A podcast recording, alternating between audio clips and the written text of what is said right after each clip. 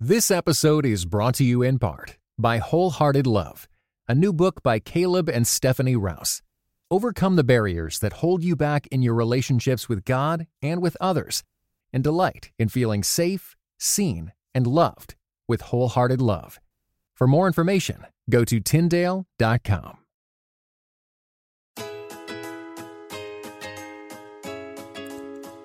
You're listening to episode 49 All the hands!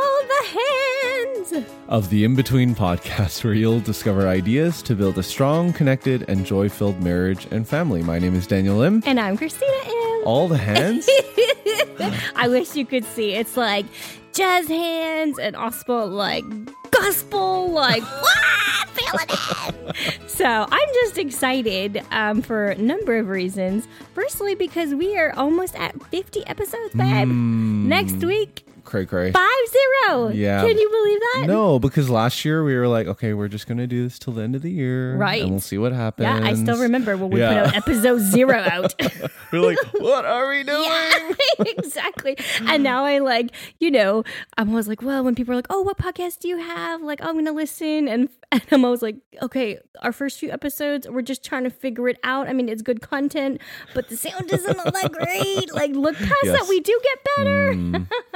but all of that, Yeah. So today, as we approach episode 50, Mm-hmm. uh, 49 is is actually a really special one. We interviewed Jamie and Aaron Ivey. Now, you may recognize their names. Jamie Ivey is the host of The Happy Hour. yes, the podcast that we listen to often. She also just celebrated her one year anniversary of the book she put out called "If You Only Knew." Hmm. And her husband, Aaron Ivey, is a songwriter, artist, worship pastor, as well as an author of a book called A Steal Away Home. Man, they do a lot. And their Power- parents. powerhouse couple. yeah, and they're going to get into their family dynamic as we get into this interview. But really, we had them on the interview to talk about adoption. Hmm. So we have had so many questions come in from people who are planning to adopt, thinking about adopting, scared of adoption, or even have adopted children from um, in-state or international adoptions, and are asking us, how does this dynamic work? What should we say to our kids? How do we fit adoption into our lives? How do we even know we're called to adoption? Mm-hmm. And we just don't have that personal experience. And so we wanted to reach out to a couple who have lived it and are living it to be able to ask them your questions. And even if you're not considering adoption and it's not on the mind, we do want to encourage you to listen all the way through to the end because there's number one, they're a fascinating and fun couple. Yes, it's Uh, so hilarious. But you're going to learn a lot about how to uh, relate with those around you who are adopting. and who how to support them and as well as ways that we are all called to help those who are in need. All right. Well, let's listen in.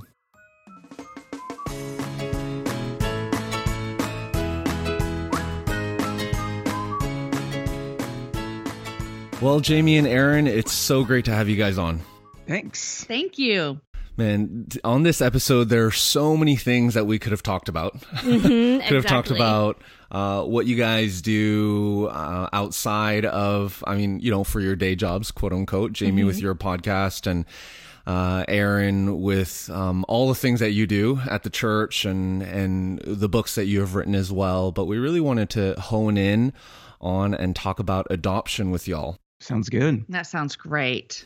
So, uh, before we get into the adoption story, um, we want to play a quick game with y'all called Two Truths and a Lie. So, for our listeners who are maybe not aware of the game, so Jamie and Aaron are going to tell us two truths and one lie about themselves, and Daniel and I are going to do our best to guess which one the lie is. So, we'll see. So. We'll right. see how good they are at lying, maybe. Okay. All right, go ahead.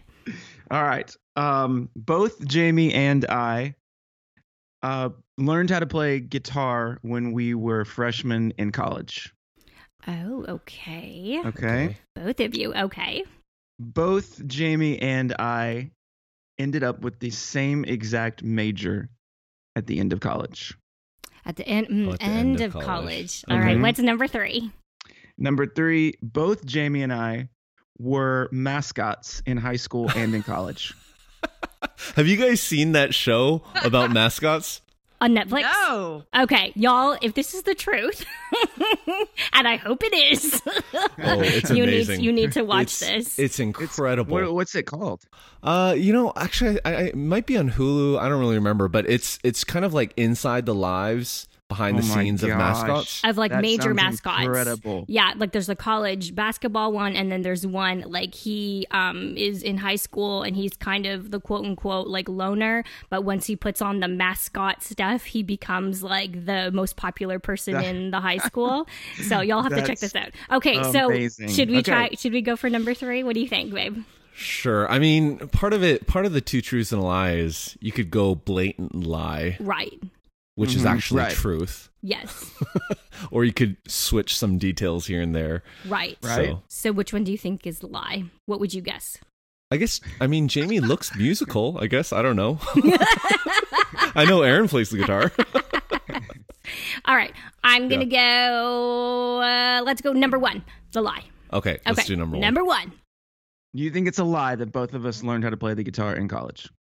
I think it would maybe be longer. I think Aaron, you probably learned how to play guitar in like high school or something like that. So or when you were just a baby. yeah. Okay.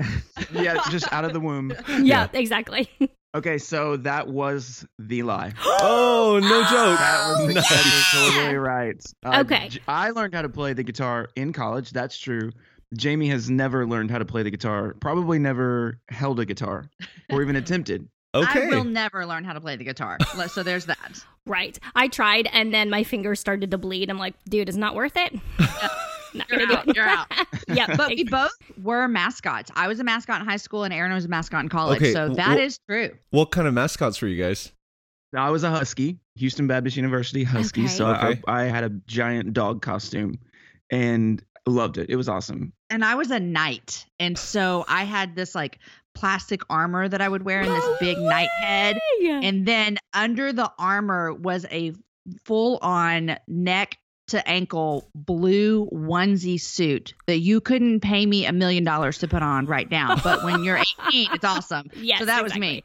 Okay, two quick questions about this because I wondered when we were watching that um, documentary. One, do they ever wash the suits? They did not wash the suits at Houston Baptist University. I'll tell you that right now. Oh.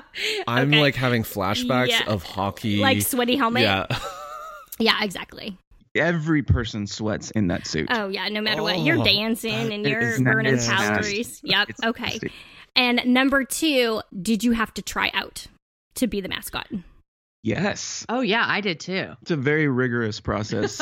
Um, very, very rigorous audition process that both of us clearly accomplished. I was actually the only one that tried out. So I got the job by default, but I still did try out. But the hardest thing for me was I was then considered a part of the cheerleading squad and nothing against anyone listening that was a cheerleader. Right. But I was not a cheerleader. I ran track and played basketball. But if I was the mascot, I could get on the field during the football games and I love football games. So for me, it was like best seat in the house.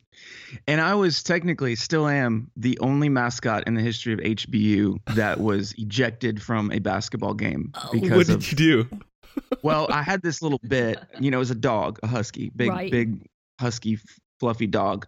Then I had this bit where anytime a ref would make a bad call, I would have a water bottle and I would, I would kind of like walk over to him like a dog and then Okay. lift up my leg and spray the water bottle No. on his leg like I was peeing on him for a bad call.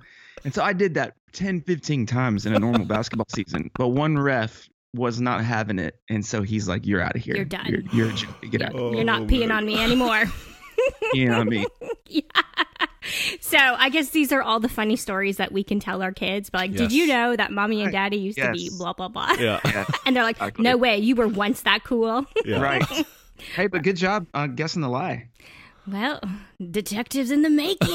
I actually kidding. like that they thought it was a lie because they thought that you, Aaron, were playing the guitar way before that, but they kind of thought I actually learned how to play the guitar. So I feel Right. good about that. Right. You're just giving off those musical vibes, Jamie. Well, that was a great story before kids. So now that we have kids, let's get into sort of the story about that. If you could tell us and our audience what are the names and ages of your kids and where was each child born? Yes. So our oldest, his name is Caden, and he will be 15 in January. Ooh, teenagers. And then I yes, and then we have two more teenagers, and then we have our son Amos. Oh, and Caden is our only biological son. Okay. And then we have Amos, who is 13 and was born in Haiti.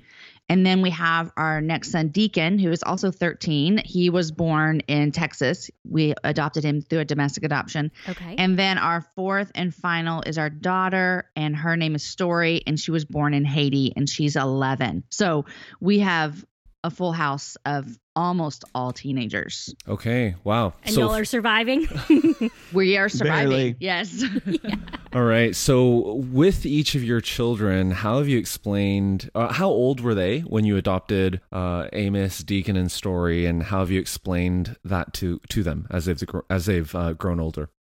Yeah. So Amos came home when he was four and a half. Story came home when she was almost two. And then Deacon, being a domestic adoption, we actually were there when he was born. And so we have three different uh, scenarios, ages, and uh, different things. And so when we were adopting our kids, Amos and Story from Haiti, we actually were in that process for two and a half years. And during that process, we visited our kids a lot because Haiti is, you know, like, it's really close to get there. So we could travel there and visit them. So we visited them often during that process. And so when they came home, it was like the end of this super long journey that our whole family had been on. And so Mhm. adoption, I wouldn't say that there's ever been a moment that anyone in our family, Aaron or I, nor our kids, can remember the time that we sat them down and we're like, "Hey, we got something to tell you.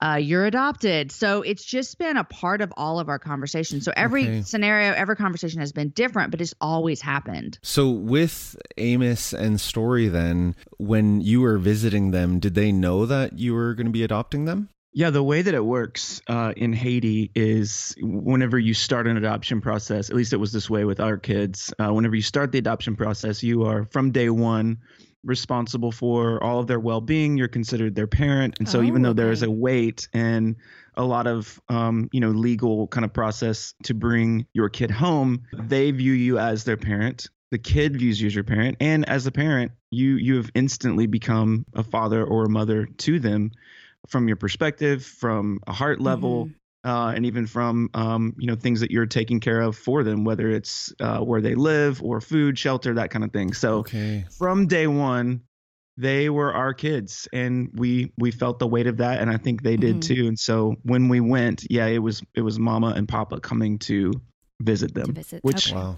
yeah, which was in some ways was good. I think that they knew that they weren't alone and they were going to go home sometime. Mhm. But it was also incredibly hard for them because that they had a mom and a dad for yeah for two two and a half three years Oh. that would only come for three four days at a time and then Wow. leave. Yeah, especially the goodbye.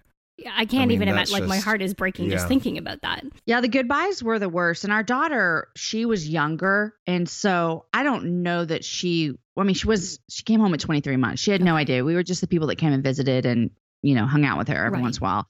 But our son Amos had a really um, big understanding, probably from the very beginning, that we were his mom and his dad. And so the goodbyes, they were absolutely, you know, heart wrenching. And, and I, again, like Aaron just said this, this was, we adopted our kids, you know, almost 10 years ago. So a Mhm. lot has changed in the adoption process since then. So I have no idea how it works today because we're, we're pretty out of that. We just do our life here in Austin. But at the time, I mean, we were mom and dad to Amos and Story from the beginning of our Mhm. process. And the people that they were staying with, they treated us that way. And we would come in and we were mama and papa. And so the goodbyes were heart for both of us. Um, I think in the beginning of the process for Amos, you know, he was younger when we started. It wasn't as difficult. It was those la- that last year before he came home that he had a really big grasp over what was happening. That those goodbyes were really, really difficult. And so, did Story come home first then, and Amos was still there? Is that what happened? She did their Okay. paperwork, um, and again, how it was then when we were doing it a decade ago, they were not biologically related. So at one point in the process, their paperworks went different ways, and so Story actually came home three months exactly before Amos did, and so we she came home and we were not certain on how long it was going to be for Amos to come home, just because Mhm. paperwork stuff and legalities, all kinds of things Right. happening. And actually, what brought our son home was the earthquake that happened in Haiti. Um, It was he Oh. was still there when that happened, and so after that happened, the American government, because that's who we were waiting on. We were Mhm. everything was done in the Haitian side. We were waiting on our government. Okay. They declared that certain kids who were so far along in the process, they would be able to come home to their parents and finish the process here. And so that Right. earthquake brought our son Amos home. So, um, in your conversations with them, as you were saying that you've continued to talk about adoption with them and their stories, um, how have you handled the kids having questions about their biological families?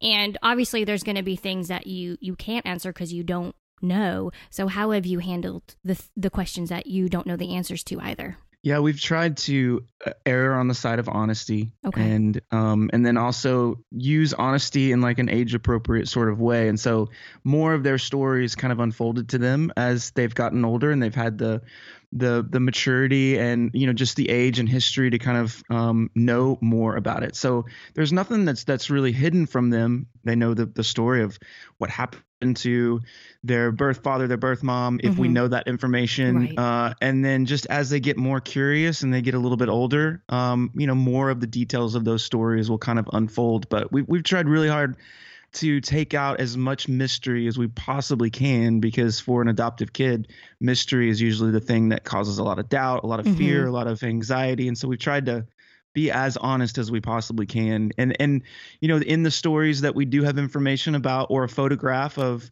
um, their first mom or their first grandfather. Uh, you know, we have those pictures hung around our house, and we talk about those people all the time. Oh, So, that's awesome. Mhm. yeah, we're trying to be as as forthright as we possibly can. Yeah, is that is it any different for Deacon then because he was a domestic uh, adoption? You know, the difference with Deacon is um, we have an open adoption. And so Oh, okay. Okay. it's much easier to see a, you know, a birth parent in the States than in Haiti. And so neither one of our kids that we adopted from Haiti have been back, although we hope that they want to go back someday. And we talk about that often and we would Mhm. take them in a heartbeat. Um, and so with our domestic adoption, our son Deacon, since we have an open adoption, when his birth mom used to live closer to us, we would see her, you know, a couple times a year Okay. and so that is um uh, that is the difference is that the proximity that we're able to have that relationship with her Okay, Mhm. yeah, that makes sense. And with your son, Caden, how has he been a part of this whole story as well? Well, we've never we didn't take Caden while we were in the process of adopting Okay. Amos and Story, um, but we talked about it all the time. He knew about it. You know, he was also super young during that season too, so I don't know how much he he fully understood, other than we were always talking about these two members of our family that just Mhm. weren't home yet. And then it was a few years after Amos and story came home that Caden really wanted to go to Haiti, and so I took him to Haiti on a on a short term mission trip, and uh, he was able to really see where his brother and sister came from. I think it was really eye opening for him too. It was the only it's the first time he's ever been out of the country, Oh, okay. and which was really important for us. Right. It still is important for us for our kids to be you know out of the country often and and seeing different parts of the world and how Mhm, people definitely. live just gives you such a bigger worldview and yeah so for him to go see that place that we talked about and we prayed for and jamie and i went to all the time i think was a really good thing for him it gave him a, a good perspective on his brother and his sister and where they came from That's good. Well, I, as we all know, every child has different personalities. Mhm. So, have you seen your children react similarly or differently to their adoption story? you know it's funny because they are all so very different and you know one of our kids that we adopted uh, from haiti it would go back tomorrow like that we're they're just wanting to go back and Okay. they want to see everything and they Mhm. want to meet everybody and then one of our other kids is tells us i'm just not ready. You know i want to but i'm not ready. And so that's two different personalities for sure. Hmm. you know we've had um, at different stages of their life them ask different questions Mhm. about birth parents and why and what. And so we see some of our kids really kind of internally process more than others and Mhm. others are, are external processors. And so it is as parents trying to figure out which kid needs what at that moment with still doing you know exactly what aaron said about being honest and taking away the mystery of what's going on Mhm. uh, but it is fun. It's fun and interesting to see your kids react to things differently. And this is just something that our family has to deal with with with talking about, you know, your birth parents and why that happened and what life would look like the other way and all kinds of questions. And it is um we do see their personalities come out differently when they ask questions about these things. hmm Have you seen um, like an increase in questions as they've become like two of yours are teenagers or three of yours are teenagers and one is a preteen as they're trying to, you know, I think we all go through it sort of a self discovery and who am I and whatnot. Um, have you seen an increase in questions as they become teenagers? For sure. And we see increase in questions around certain times of the year. I mean, Mother's Oh, Day okay. always brings up a lot of questions. Okay. Yeah. Um, because you know my kids are celebrating me, but we also every time Mother's Day comes along or our kid's birthday, we as as the parents, Aaron and I, will acknowledge that there's another mom in their life, even I if they've that. never met her, Mhm. even if they never meet her, that they do have another mom, and we never want to discredit her or take anything away from her that she deserves because Mhm. they do have another mom, and without her, they're not here.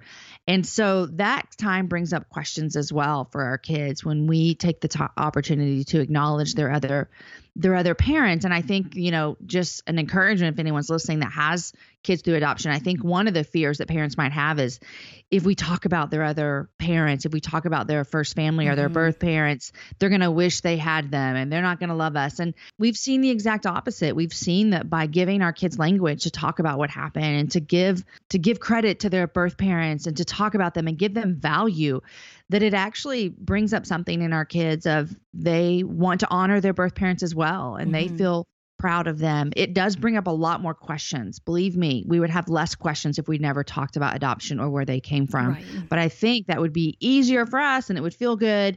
But I think it would be a detriment to our kids in the long run. And so we're willing to enter into those hard places with them because we see that it brings value not only for their growth now, but even as they get older and more questions will come up as well as they get older. The wait is over.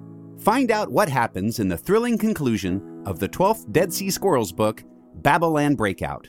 Hi, I'm Mike Nawrocki, co creator of VeggieTales, voice of Larry the Cucumber, and author of The Dead Sea Squirrels.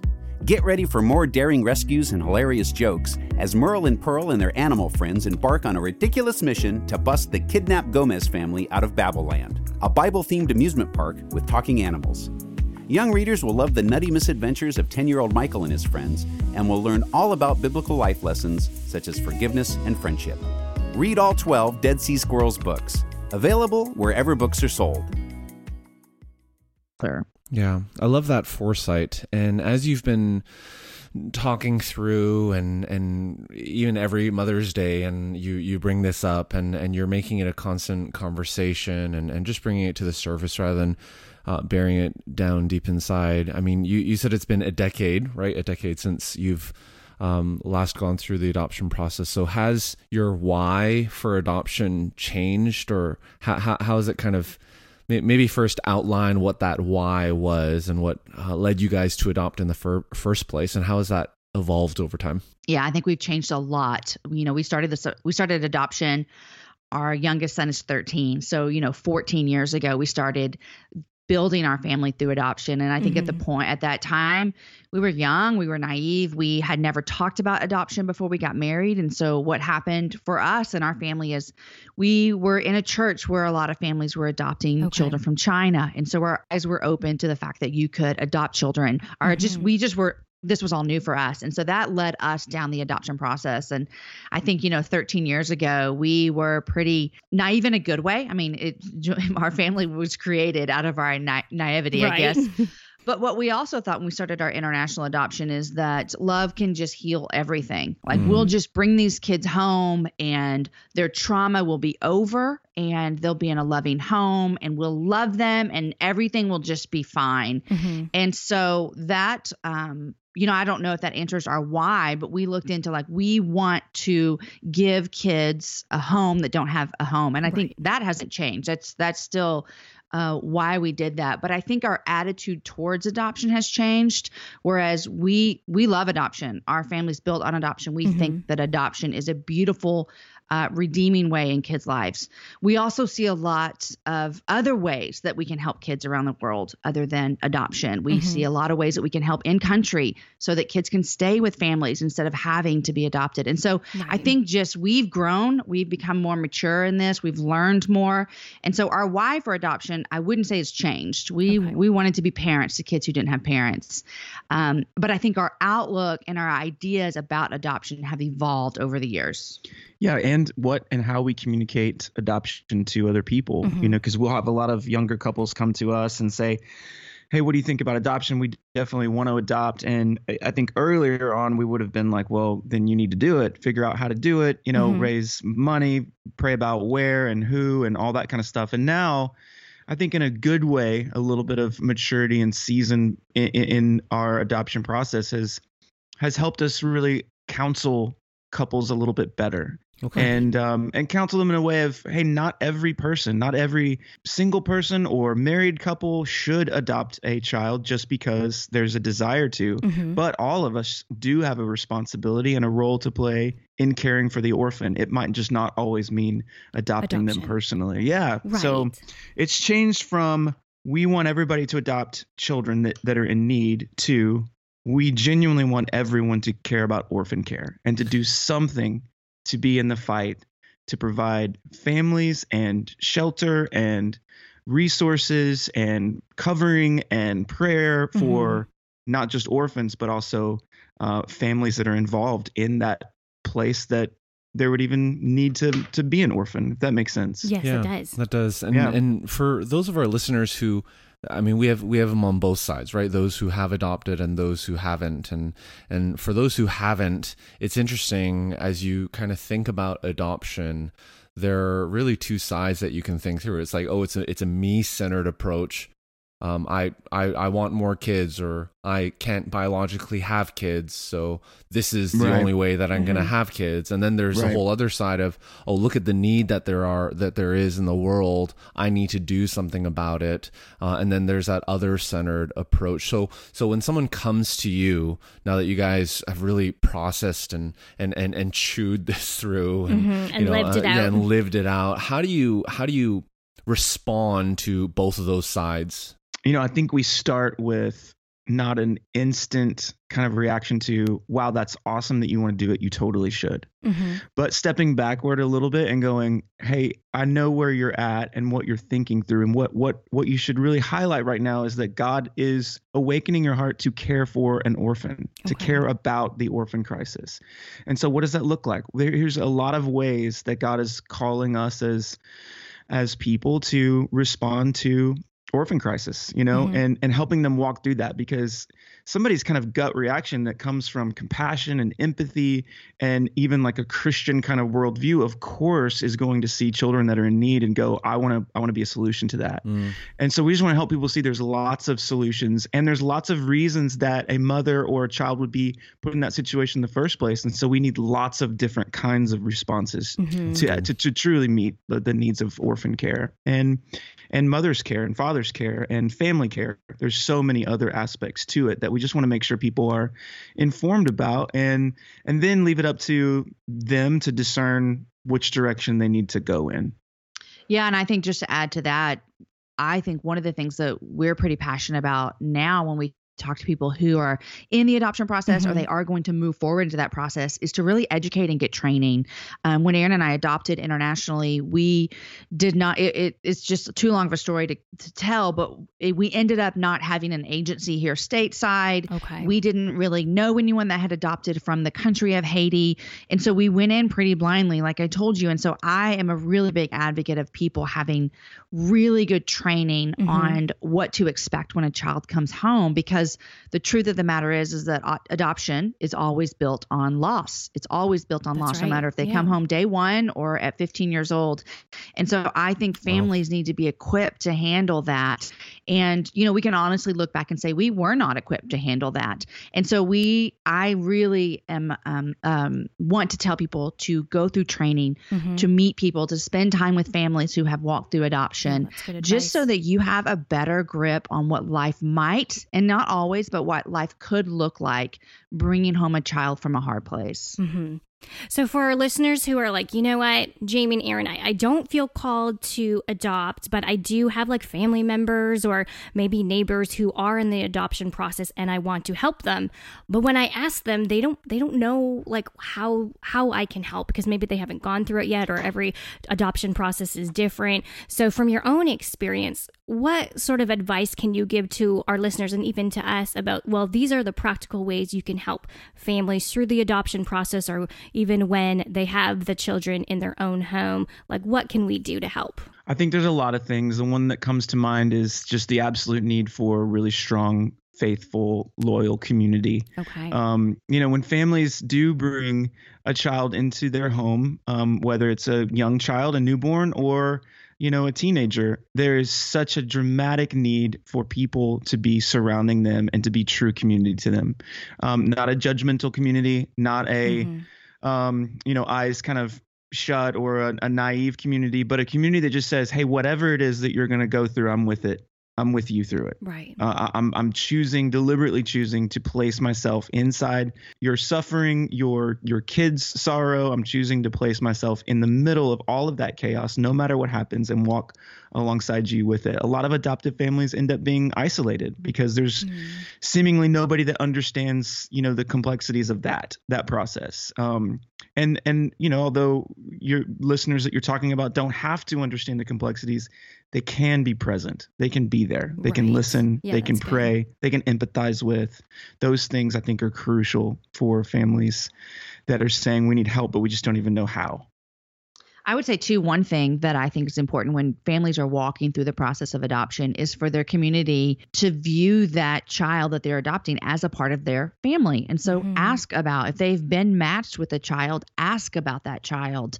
Ask how that child is doing. If they're waiting to be uh, matched, I mean, it is almost, they use this analogy all the time, and, which is like you're paper pregnant. So ask Mm. how the process is going. Yeah. Really genuinely care about what they're walking through because I know it's hard to care about something if you don't understand it. And so ask questions, get into their mind about what the process is like. And I think another practical way after a family brings a kid home, you know, for us, after we brought our kids home from Haiti, we really spent a lot of time kind of just laying low in our home and developing family rituals and developing uh, just time with just our family so that our Mhm. kids as as much as you think that they just show up at your house and they all of a sudden trust you and believe that you're their mom and dad that's not true. You have to kind of grow in that and build it. And so we kind of hunkered down for a while but we had some some friends who were faithful community to us who would do things that were inconvenient for them. One of the things I can think of the most, it was probably one of the biggest blessings for Aaron and I, is we would spend the time feeding our kids and putting them down and giving them baths and putting them to bed Mhm. so that we could be the ones to do that. And then we'd have someone come over and sit at our house, you know, at nine o'clock at night so that Aaron and I could go out for a small date. Oh yeah, that's and that's inconvenient for people because it's nine o'clock and you want to be at on your couch watching TV Yeah, exactly. And these are friends of ours that were married and had their own families and so that really was something that i look back on and think wow what a sacrifice on their Mm. part but it helped our marriage to be able to stay so strong in the midst of a crazy season That's wonderful. Now, Jamie and Aaron, we, uh, I think, I think one of the things of just being human is we all struggle with our identity, and there are so many things that uh, we place our identity in, whether it be work or uh, what happened to us, or things that we have experienced, or things that we own, and where we live, and and all this stuff makes up who we are. Uh, for your kids, um, how do you help them solidify their identity in Christ, knowing that adoption is a huge part of their story, but it's not their sole identity? Yeah, raising, you know, raising kids is really about raising future adults. It's Mhm, so easy sometimes when you're parenting to think, well, I just want to make this person into the best third grader that they possibly can be, you know, and and miss no, my my job here is pretty short in the scheme of things. And so I want to help this person become an adult, a thriving adult that's that's rooted in their identity, that's away from where they live or where they're from um, but their identity being being rooted in being um, a son or a daughter of God. And so Mhm. I think that just takes an incredible amount of intentionality. Uh, we we talk about all the time how you know every conversation has the ability to be a formational kind of conversation. Mm, so that's just good. You know conversations around the dinner table about Right. school or Instagram or what kids are talking about, uh, uh, what's on TV. Uh, every single conversation it has the potential to help form them and shape their identity and what they think about themselves and what they ultimately think about the world and God that made the world. And so we just I don't know, we, we feel like we we are trying to be more intentional, asking tons of questions. Mhm. Um, you know, in the right time, but then also just listening a lot. Listening sometimes without even offering quick correction. You know, just letting our kids sometimes talk. Jamie's one of the best at just, you know, while we're sitting uh, around a table eating, just asking a question. Hey, uh, I heard a, a friend of mine say that their kid asked about uh, what this means and why someone would be racist in Dripping Springs, Texas, which is where we live. You know, and just dropping that kind of question, you get your kids talking. And Mhm. then there's not a need to immediately correct it or bring a hammer of truth right there, but a, a long, you know, slow process of talking about everything and seeing every conversation as something that is going to form them, I think is a helpful way of of looking at it. And then, you know, on the flip side of your question, Jamie and I also remind ourselves that our identity is not found in our kids. So Mhm. our jo- Oh, our joy, good. our happiness is not found in whether they do great today or they're they're struggling today or next year is a hard year for them or a really great year for them, but our identity has to be rooted in Christ also or Exactly. Mhm. we'll find ourselves being hot and cold depending on how well our kids are doing or how Right. what they're struggling with or what they did wrong this week you know uh, as parents you can tend to see some of those things and go well we must really stink as parents but no we're, we're human and our identity is found in christ and so i think as our kids see us do that it'll help them learn how to do that as well Well, that was awesome. I loved how you were talking about, you know, just keeping the communication lines open. That's really and not quickly correcting or or all that, but just really being able to to continue the conversations. So, our last question, uh, Jamie and Aaron, are what advice would you give to parents who have adopted children from different cultures or maybe countries um, about helping their child learn about their cultural identity? Yeah, I think it goes along with about how we do all of our adoption stories in our family is that we talk about where they came from. Um, you know, we we cook meals from their culture that they came from. Mhm. And so it's something that's constant. We we tell our kids we're really proud that you're Haitian American. I mean, that's something to be proud of. And so talking about their culture, uh, if you know, eventually taking them back to see the country they were born in. Mhm. Aaron makes a phenomenal Haitian rice and beans, and so our kids love that when he makes that. Um, small things like when the Olympics are on. I mean, we're cheering for anybody we see from Haiti. Yeah. Um, Yeah. Anytime we see something in the news or anything about Haiti, we're bringing it up. And so it's just a constant, again, like we do most things in our family, it's just something that we constantly go back to and that comes up and that we're not afraid of it. We're super proud that our kids were born in Haiti. Uh, and so even sometimes as they go through teenage years, that makes them feel different and weird. Mhm. We continue, like we talked about with the identity, we continue pointing them back to the, the just because you're Haitian, you know, your identity is rooted in Jesus, but we're also super proud that that's where you are. And so we just have constant conversations about it. I love that. That's that's so great. And for for Deacon and Caden, I guess it's a brisket. yeah exactly a lot of lot of tacos Yes. yeah texas tacos Yeah. you know that that's that's such a, a great question for adoptive families but it's honestly it's a great question for every family uh, to be wrestling through is like how do we not um, just reserve our family culture to be identified with with one one ethnicity or one stream you can be in any city in the world and even be an all white family and miss the opportunity to teach your kids what different cultures look like right there in your city your neighbors people at the end of your cul-de-sac uh, other people in school that have a different skin color than your Right. kids Mhm. Skin color you know just always every parent no matter what the family is made up of is just going hey this is the beautiful world that god has made and look at how many different types of people and different types of countries and different types of cultures there are represented and we you know every family should should want and crave their kids to celebrate the beauty of that Awesome. Awesome. Well, Jamie and Aaron, we'd love to leave you guys with the last word. Uh, is there any, uh, in, in light of the fact that we've been spending the last half hour talking about adoption, uh, what would you like to tell our audience? You know, I'd like to just just remind them that um, adoption's beautiful. and Mhm. that you know in god's grace he created this avenue of way that that parent that kids could still have parents in a traumatic situation and so i think it's beautiful i also would love for people to educate themselves about it you know and if Mhm. someone's listening and and they're not walking through the adoption process or they're not ever going to walk through the adoption process i think it's good to just educate yourself about it anyways because your kids might be in contact with another kid who's adopted and so those conversations around your dinner table that don't really affect your family, you think, they actually do affect your kids in their classrooms who are going to have questions of Mhm. why does that kid look different than his mom or this kid only has one mom. And so I think it's a good thing to just even if you think this isn't your world and this doesn't revolve around you to still talk about and educate your kids and your family about why some families look different than others. Yeah, no, I guess my last word would be uh, the adoption process uh, before and even after um, a child comes home is just really hard. It's hard for the Mhm. parent, it's hard for the kid. It's just a very hard, um, complex sort of thing.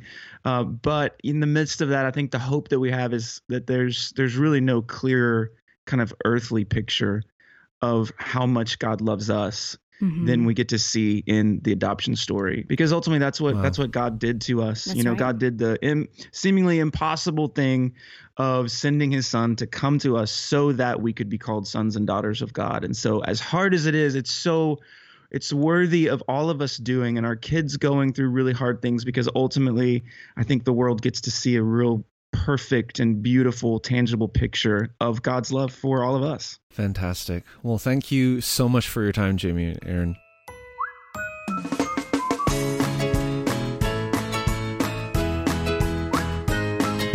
Okay, honestly, going back to the beginning of the interview, I couldn't believe that they were both mascots. Both mascots, high school and college. Can you believe that? Oh man, I'm just imagining them as mascots right now. It's awesome. Yeah, yeah. I want to be a mascot. I think I would be a great mascot. Uh, yeah, yeah, you would be. but I'm, I mean, I'm also a germaphobe pers- though, yeah. so I don't know if I could do it. If they never wash that thing, I don't think I'm gonna be able to do it. I'm just having flashbacks of hockey gear and how nasty and sweaty all that stuff was. The and that was and that was my equipment. Yeah, that's your sweat droplets, Yes. nobody else's. Awesome. Well, we hope you enjoyed the interview. Be sure to go to IMbetween.org slash episode 49 for the show notes. And we would just be so honored if you would share this episode with some friends. Yes, exactly. If you know someone who has adopted or is going through the adoption process, please send this episode to them. Show them some love and be like, hey, I'm thinking about you. I heard this episode, and I think you would just be really encouraged by mm-hmm. what Jamie and Aaron are saying. Yeah, and it's super easy to do that. You can either text them or email them IMbetween.org slash episode 49, or depending on your podcasting app, just hit the share button and text or email it to them. And it's as easy as that. Well, Christina, what are we going to talk about next week on episode 50? So you may have realized and been like, y'all, you did not talk about the new year at all. you did not say what your goals are setting. You did not say what you're going to do to better yourself, so on and so forth.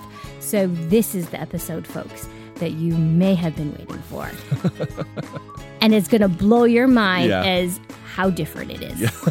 Yeah, we're going to be talking about a year of grace and gratitude. So be sure to tune in, and we will catch you guys next week. This episode was brought to you in part by the Lord of Spirits podcast. Many Christians yearn to break free of the influence of secular materialism and to understand the union of the seen and unseen worlds as made by God. What is the spiritual world like? Tune in wherever you get your podcasts.